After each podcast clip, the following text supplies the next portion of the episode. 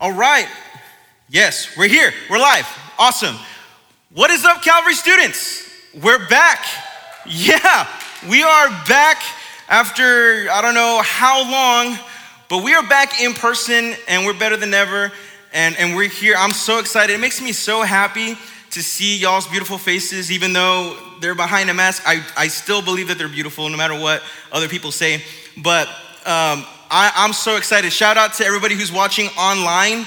Yes, thank you so much for joining. We're so glad you're still here with us. You're still part of the family no matter what. And we're going to continue to grow together and, and uh, edify one another as one church, as one body, as Calvary. Amen. And by the way, if I say amen, feel free to come back like, yeah, amen. I love that kind of stuff. That's, that's, that's what I'm all about. Yeah. See Pastor Chaz over there like, oh, I like this. Amen. Yes. okay. I, got, I let that out. I was excited. 2020 is gone. 2021 is here. And a lot of the times, though, we, we do think that 20, you know, when a new year comes 2021, we think brand new year, brand new me, brand new everything. Forget 2020. And, and I don't mean to, to depress you from the very beginning or to discourage you, but the reality is, is that, yeah, 2020 was so hard for, for so many people, including myself and a lot of our friends and family. And sometimes we get caught up in this idea that 2021 is to be so much different, but in reality, we're still hurting. There are still things going on from 2020 that have bled over to 2021. And I'm not trying to, you know, make you sad or anything, but I'm just trying to get us into the reality of what it is, okay? We're here, yes, praise God, but there's still COVID. We're still losing people. There's still things that we don't understand why it's happening. But don't worry, there's hope, okay? There's gonna be some good news at the end of it. I promise you're already like, oh my gosh, we came the first night on Wednesday and he's talking about like all these bad things that are gonna happen in 2021. No, I'm not gonna do that, okay? I'm just telling you that me personally, along with some of my other friends, have seen that 2021 isn't so great so far. You know, I'll, I'll be transparent with you. We lost a friend recently uh, to sickness. It wasn't even COVID. A young guy, awesome, great, loved Jesus. When I think of this person, I think automatically he loved Jesus. And why did he go so young? So 2021 wasn't such a great start for a lot of people, and this person impacted a lot of people. And it can be overwhelming sometimes. Have you guys ever felt overwhelmed before? Well, we have a bunch of liars in here. We have a bunch of liars and sinners. I'm just kidding. Well, I'm not kidding, but yes, thank you. Honest, yeah, I've been overwhelmed. Yes, I know for a fact everybody in this room has been overwhelmed, whether it be by their parents. Ya, ma, déjame. Ya, leave me alone. Oh, you get on my nerves. I'm trying to go to class, but really you're playing like online or like League of Legends or whatever. you're not even in your class. You're just signed in and your screen is black, or you have like a picture of you smiling and they think you're there, but you're not. Um, yeah, like all every single one of us has been overwhelmed. And That's the series that we're in this this uh, semester. The first series is called Overwhelmed, and this series I'm praying and I'm hoping that it's going to help us consider anxiety, depression, the hard times, but in a biblical way, from a biblical perspective, and that we would be able to be equipped or or prepared, given the tools to how to get help, right? how to, how to seek help during these times of, of struggle, struggles and, and uncertainties. And we're gonna be in Psalms 130, so you can open up your Bibles or your tablets, your phones to Psalms chapter 130. We actually started a series last, or we did a series in the fall called the Psalms, right? And, and we love the Psalms, and just a, a little recap. The Psalms was in the Old Testament, right? So if, if you don't know the Bible, is two large sections the New Testament and the Old Testament, and the Psalms is found in the Old Testament. And we talked about how there were a lot of different writers for the Psalms. There were like songs as well, poems, things that people wrote from their heart, things that they were going through. And this is no different. Psalm 130. It's from the Old Testament. And, and this is a psalm, really a song that they would sing uh, during festivals or celebrations as they would climb like this hill. And it was kind of like a reminder of God's goodness and faithfulness in the lives of the people of, of Israel, okay, God's chosen people. And so we'll be in Psalms 130. I'm going to read it and then we'll dive right into it. Verse 1 through 8, it says this Out of the depths I call to you, Lord. Lord, listen to my voice. Let your ears be attentive to my cry for help. Lord, if you kept an account of iniquities or bad things, Lord, who could stand? But with you there is forgiveness, so that you may be revered. I wait for the Lord. I wait and put my hope in his word. I wait for the Lord more than watchmen for the morning, more than watchmen for the morning. Israel, put your hope in the Lord, for there is faithful love with the Lord. And with him is redemption in abundance, and he will redeem Israel from all its iniquities. Let me pray. Father Jesus, we thank you so much that you've allowed us to come here, Father. And I pray that as we enter into your word, as we look for what you have uh, in store for us, Jesus, that you would give us hearts that, that would just be sensitive, hearts that are willing to listen and receive what it is that you have for us this, this evening, this semester, this year, for our lives, Jesus, that we would go to your word and know that it's true and know that this word, Father, is alive and it's able to correct us in every single way and it's able to guide us and help us in every single way. It's in your name we pray, and everybody said, Amen. Yeah, there you go. So I gotta be straightforward with you. One of my biggest fears uh, in life is the ocean. Okay, I am terrified, and I might have shared this with you before, but I am terrified of the ocean. I actually have a video, I think, if, if it shows why I'm so terrified of it. If it's up there, it should be there, I think, I hope, I pray. Yeah. While thousands of adventure seekers climb Mount Everest every year, only four people have ever descended to the. That's why I'm scared of it. You see, bad things happen. bad things happen when you look at the ocean. okay? No, I'm kidding. No, but, but, but seriously, I saw this video earlier where, where this guy goes to like 35,000 feet deep, and I'm freaking out in my seat. And I'm in my living room, and I'm like breathing, but I felt like I couldn't even breathe. I am terrified of They found like some weird animals down there that like slithered and whatnot. They found like, uh, like, they even found trash, which was kind of sad to think. But the ocean is so scary to me. Uh, and but when I think about the ocean and the deepness of it and how dark it is, I can't help but to also reflect in my own life where, yeah, I'm not in the middle of the ocean, but there have been seasons in my life where I've been in this dark place of loneliness, of uncertainty, where I couldn't even breathe, filled with fear and anxiety and depressed. It reminds me of that when I think of the ocean. And, and I don't know what to do sometimes. I have no idea where to go to, where to look to sometimes when I'm stuck in this rut. And that's why we're talking about this because 2021, we may already be facing trials where we're in darkness and already not knowing what to do.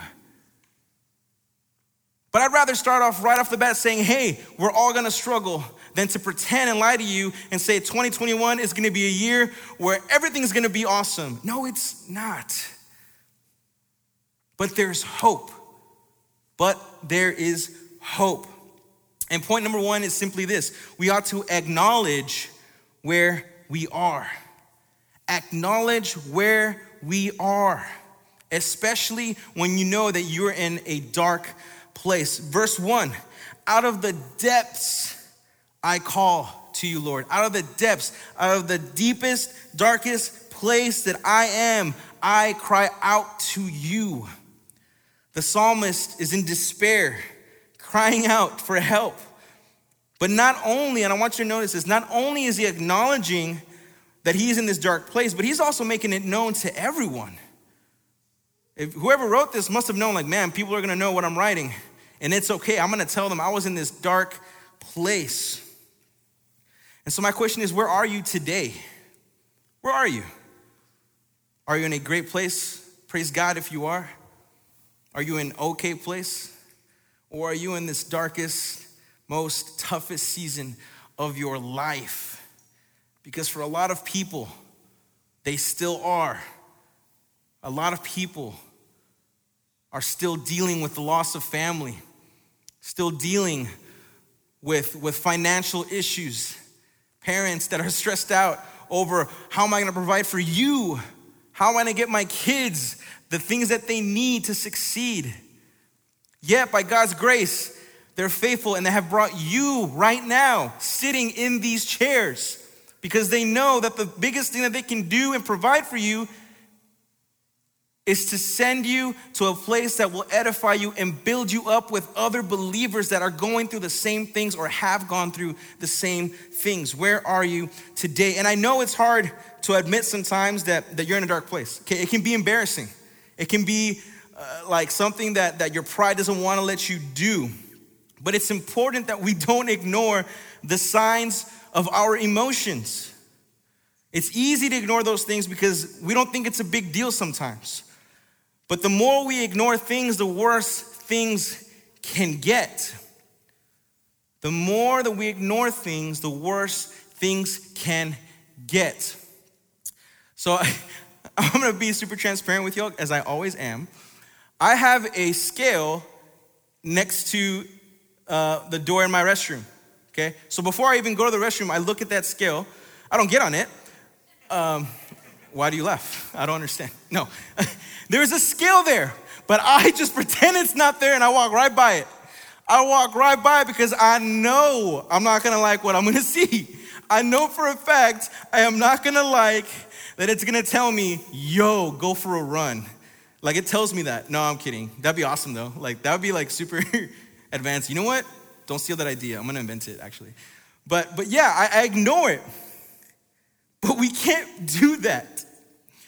We understand, I know that if I continue to ignore what's on the scale, if I continue to ignore that I need to go and be healthier, I may continue to be unhealthy and it may get worse. Right now, I may just be needing to lose a few pounds, which I don't think so, but uh, what? I may be needing to lose a few pounds, but then it can turn into, oh my goodness, you have diabetes oh my goodness, you need to start taking insulin. Oh my goodness, we need to amputate an arm. It can get worse. And point number two is simple we need to acknowledge that we need help. Acknowledge that we need help. I need help, y'all. I need it. But, and trust me, it's so easy to ignore. But the thing is that the same way that I ignore the scale, Sometimes I believe wholeheartedly that we do the same thing when we look at God. You see, we ignore God sometimes, or maybe we don't ignore Him, but we like to hide what we have because we know that if we go before God, He's going to reveal the weight that's on your shoulders of the burden that you are carrying that you know you can't carry. We ignore God because we're scared that he's gonna reveal to us what we already know, and that is that we are hurting and broken, and we have this weight on our shoulders that we cannot carry. But the thing is, is that we need to re- be reminded that the weight that we carry is not meant for us to carry. That while God reveals what is going on in between us, it's because he sent Jesus that already took that weight when he died on the cross. We need to be real with ourselves. We come before God in humility and understanding that we need help. Like the psalmist, God, I cry to you from the depths of the sea or the depths of where I am. Listen to my voice. Let your ears be attentive to my cry for help. It's okay to ask for help. It's okay to stand before God embarrassed, ashamed of the weight that you have. But God is saying, that weight, I've already taken care of it. Give it to me because my son Jesus died on the cross for that weight so that you don't have to carry that burden. And as we put our weight onto God, we understand that we're putting our hope in His Word. We put our hope or your hope in his word. That's point number three. Verse 5 says, I wait for the Lord. I wait and put my hope in his word. As you put hope as you put your hope in His Word, you also put your hope in Him. You see, in the book of John, uh, this is something that I think is so cool. It says that the Word became flesh. The Word became flesh and it dwelled among us, which means that Jesus is the living proof that we can trust God's word. Why? Because Jesus was the flesh of the word and he was the promised Messiah that was to be sent to save us all.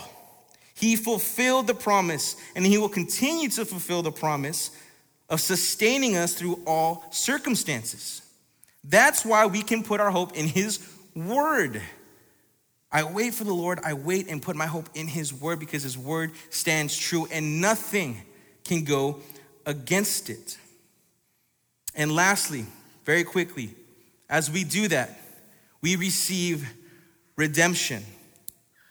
Verse 7 says, Israel, put your hope in the Lord, for there is faithful love with the Lord, and with him is redemption in abundance. Redemption. It's kind of a fancy word, right? It's kind of a big word, theological word. But redemption is simply saving okay? Saving us from where we are, where we were, or where we are currently, and redeeming us. Why? For his glory. Because he loves us. Because he cares for us. Because if he didn't, he wouldn't have sent his son for us. And so I challenge you that as you live out your life, that when the times of darkness fall upon you, that you will pray this psalm. You read it together with your family, with your friends. And remember that the God that we serve is a God who is for us and not against us. That we are to acknowledge where we are at this moment in our lives. That we are to acknowledge that we need help. That we put our hope in His Word and that we remember that there is redemption. Now, it's been a long time since we've come together. But one of the biggest blessings that we have as a ministry here with Calvary students is that I don't have to stand up here and preach for a whole hour.